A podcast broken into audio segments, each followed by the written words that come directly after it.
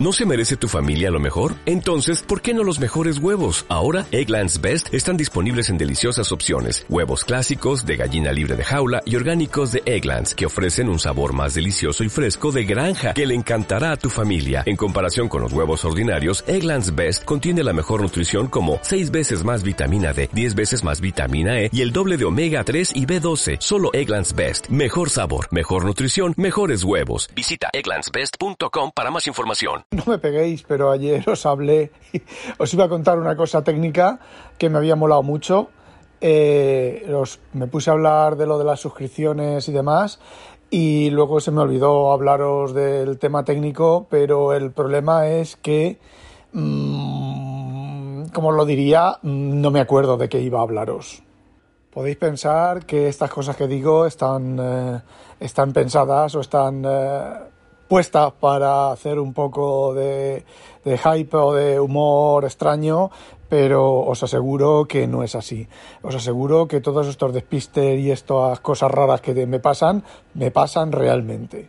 Ya tendréis vosotros 50 y algún taco. Y también os digo que llevo toda la puta mañana intentando dándole vueltas el, del trabajo de casa al trabajo, el camino de casa al trabajo y del trabajo a casa Llevo todo el puto día dándole vueltas a ver qué putos cojones era lo que quería comentaros, porque era algo bastante interesante, por lo menos yo lo he considerado bastante interesante y no recuerdo qué es, así que os voy a contar otra cosa. Y como estamos dándole caña a Apple, vamos a... Mmm, bueno, sí, a darle caña, no, os lo cuento y ya está. Bueno, vamos a ver, en el Discord de WinTablet, en el canal de Windows, pues ha salido una, un comentario sobre Apple, el M1, eh, bueno, Primero empezamos, vamos a empezar por el principio, el principio del todo, de todo a lo que vino esta conversación, y os cuento. Recordaréis que cuando Microsoft sacó la tableta esta, la Duo, con Android, dijo que también estaba desarrollando una versión especial de Windows para dos pantallas, para hacer una tableta o un ordenador, como queréis llamarlo, con dos pantallas, ¿vale? Yo en su momento dije, eso es una gilipollez porque Windows ya soporta dos pantallas. Lo que tienen que hacer, no, no, o sea, no solo soporta dos pantallas, sino que existe un API de escritorios, un API de pantallas y un API completísimo para manejar todo eso y ya existe en Win32. No sé si estará en el net, no sé si estará en las aplicaciones de la tienda, eh, pero sería relativamente fácil que estuviera, que lo pusieran disponible para los desarrolladores, ¿vale? En Win32 existe. Bueno, pero dije que gilipollez, simplemente hay que mm, hacer que las pantallas, los programas sean pantalla aguare, ¿vale? Sean sensibles a la pantalla y si un programa no lo es, pues igual que Windows, cuando le dices píntame la ventana y no le das un custom al no sobrescribes el mensaje WM Paint para que pinte una pantalla personalizada o lo sobrescribes con funciones llamadas del API de Win32, lo que te hace Windows es que en Windows XP te dibuja los marcos y los iconcitos y los botones con eh, los recursos y el formato estándar de Windows XP, en Windows 7 con Windows 7, en Windows Vista con Windows Vista, en Windows 10 con el formato de Windows 10, etcétera, etcétera. Bueno, pues simplemente si tú una aplicación que no usa ninguna llamada a las API de pantallas se ha abierto en la segunda pantalla, pues la próxima vez que se abra, tú dile a la aplicación que la pantalla es esa y ábrela en esa pantalla. Si todo eso lo controla Windows, pero no, no, no, no, no, tienen que hacer una nueva versión de Windows, eh, nueva versión entre comillas, ¿vale? De Windows para hacer eso. Bueno, pues la semana pasada se destapó que Microsoft ya no iba a hacer la nueva versión de Windows. Eh, a ver, blanco y en botella, es que eh, quiero entender, quiero entender, me gustaría que eso fueran técnicas de marketing, simplemente pues de cara a la, a la galería, pero me da la impresión de que son tan jodidamente capullos que es que luego internamente lo creen así y no tienen a ningún minglanillas que no tenga una escoba metida en el culo, una fregona metida en el culo y, y les diga, pero a ver, gilipollas, si eso ya lo tenéis.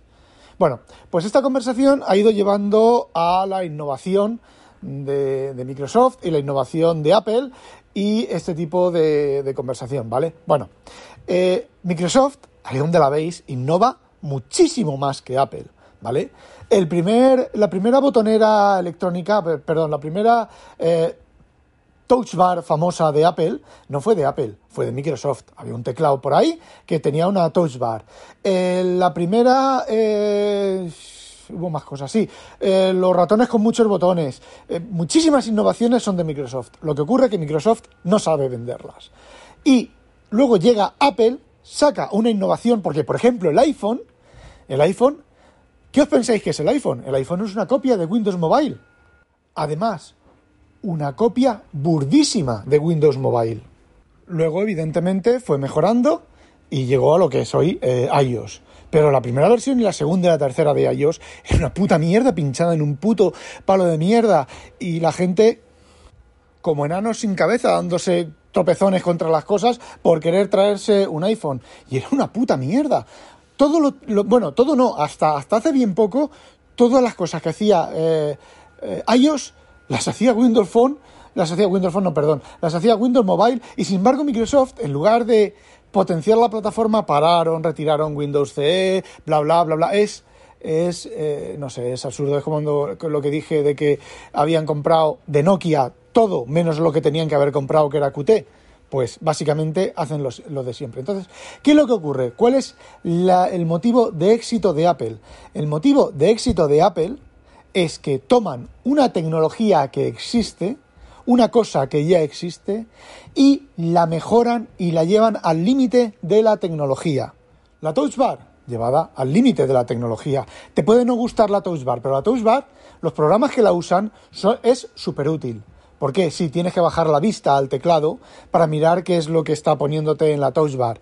Eh, la puedes poner con una combinación de teclas en teclas de función y te olvidas de, de las especiales, de las teclas especiales, pero eh, los programas que usan la Touch por ejemplo, eh, PDF Expert, PDF Expert, cuando haces un, subrayado en la pantalla, te pone cuatro colores para seleccionar. Solamente tienes que apretar en, la Touch Bar, no tienes que irte a un menú, no tienes que irte a ningún sitio, ¿vale?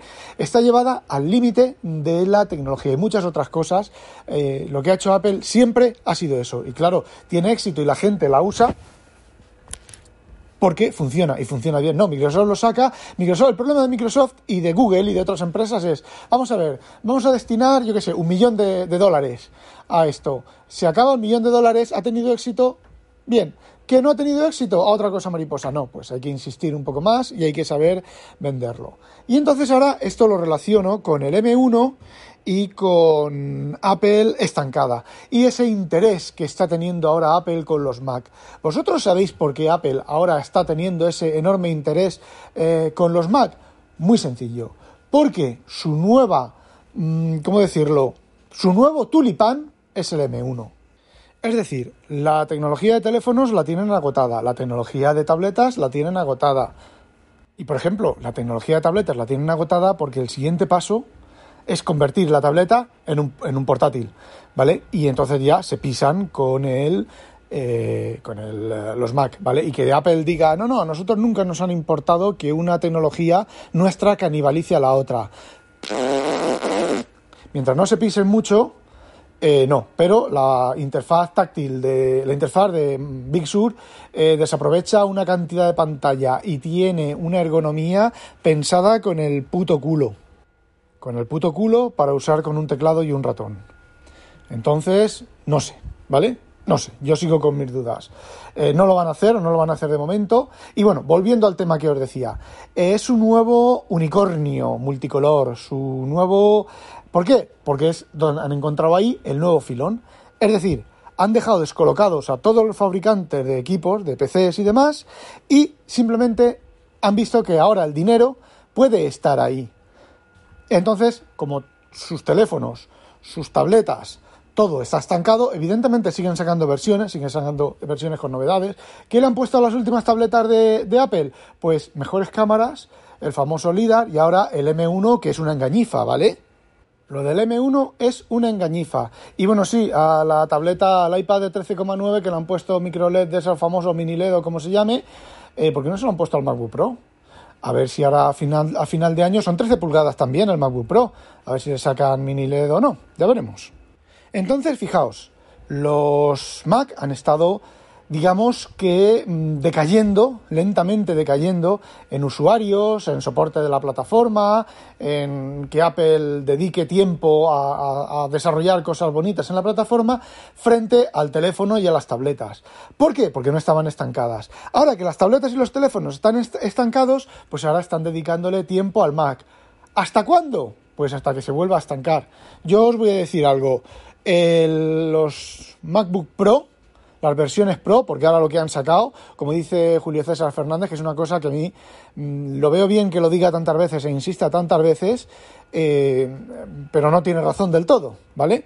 Porque lo que él dice es que las, gamas de los M1 que hay ahora en el mercado, el, iMac, el, eh, y los MacBook Pro, y, o sea, los MacBook Air y el MacBook Pro de 13 con M1 y el, eh, y el Mac Mini, eh, dice que son gama de usuario, son gamas de, bueno, pues sí, de usuario, de usuario de la señora María y que no son gamas pro, etcétera, etcétera, etcétera. Pero, pero, efectivamente, de acuerdo, nadie te discute eso, tío.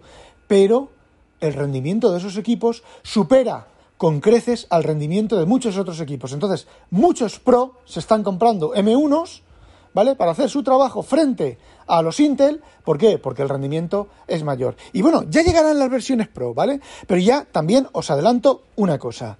Eh, los M1 están estancados. Sí, sí, ya están estancados, ¿vale? Los MacBook Pro y los iMac Pro, o como quieran llamarlos, o como les salga de las narices, van a ser más núcleos y más velocidad y ya está.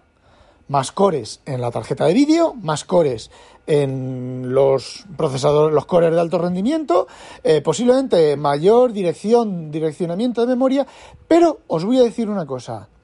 También me juego un gallifante en que va, voy, que me mato, van a estar particionados.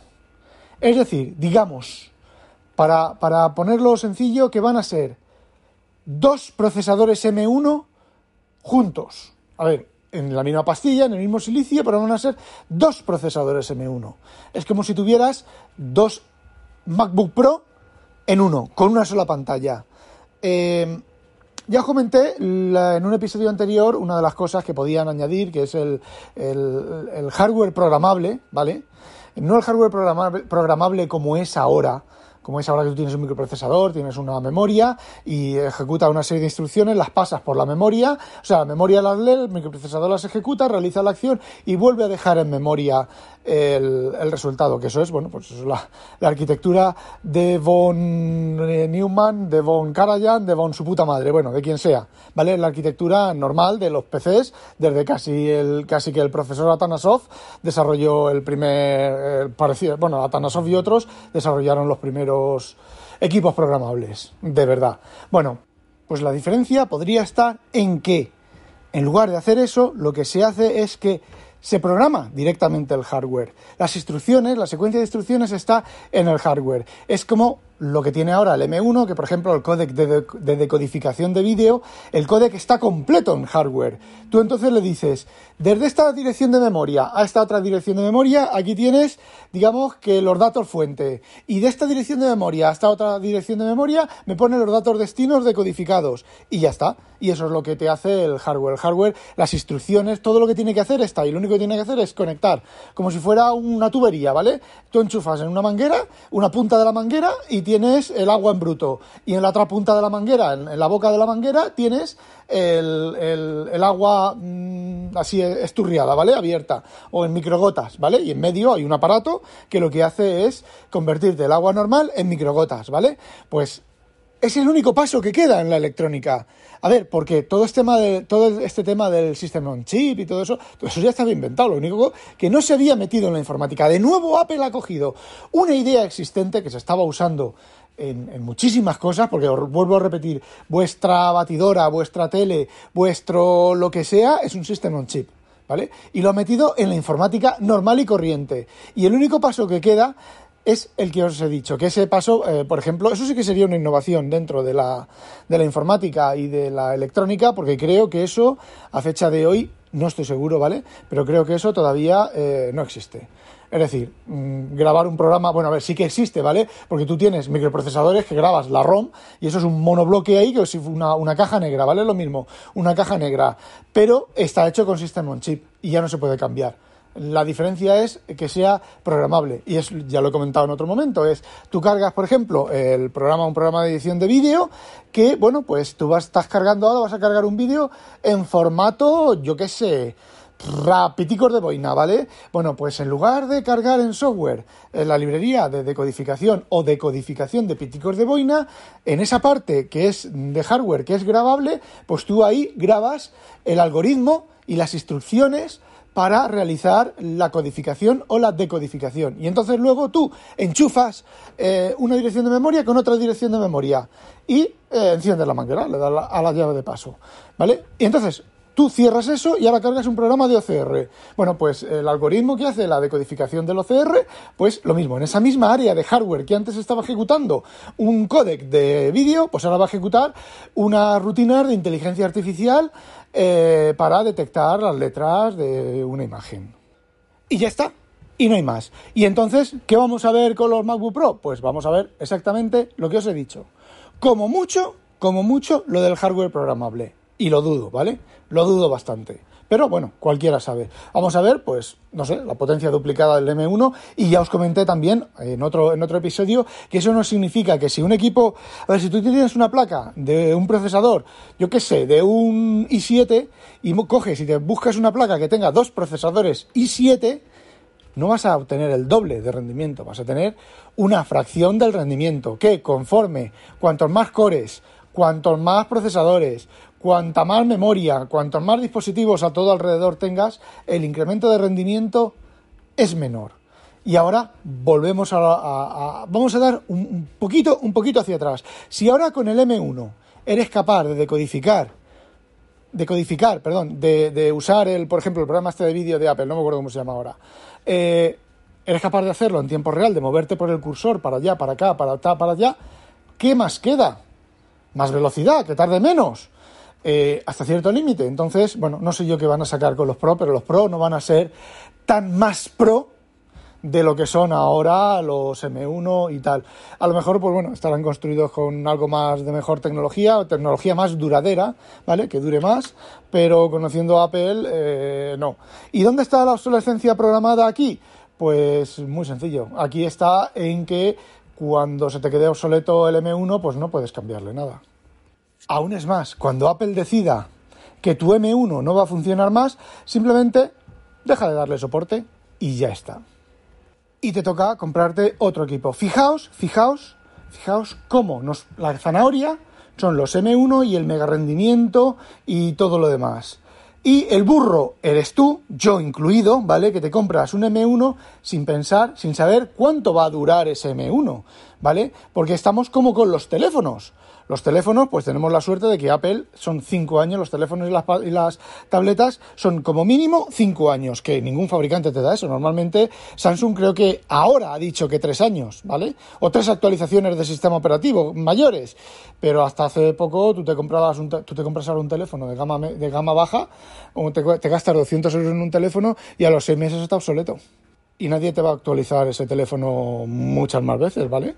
Y entonces sí, los equipos de Apple son mucho más caros, eh, duran más tiempo, ¿vale? Si no eres un ansias cagaculos como yo, te duran más tiempo, pero si haces cuentas, mm, no salen mucho más baratos, ¿vale? Ni salen mejor, ni nada. Simplemente, pues si no quieres estar a la última, pues eh, bien, pero si quieres estar a la última, pues casi mejor te diría que un teléfono de un fabricante normal que no de Apple, porque son bastante más baratos quitando los flagship de Samsung. Y bueno, que estoy desvariando ya. No olvidéis, sospechosos, habitualizaros y que no os la pique un pollo belga. Y si en algún momento dado me acuerdo de la esto técnica chula que os iba a contar, bueno, pues os la contaré. Vale, ¡a demonio!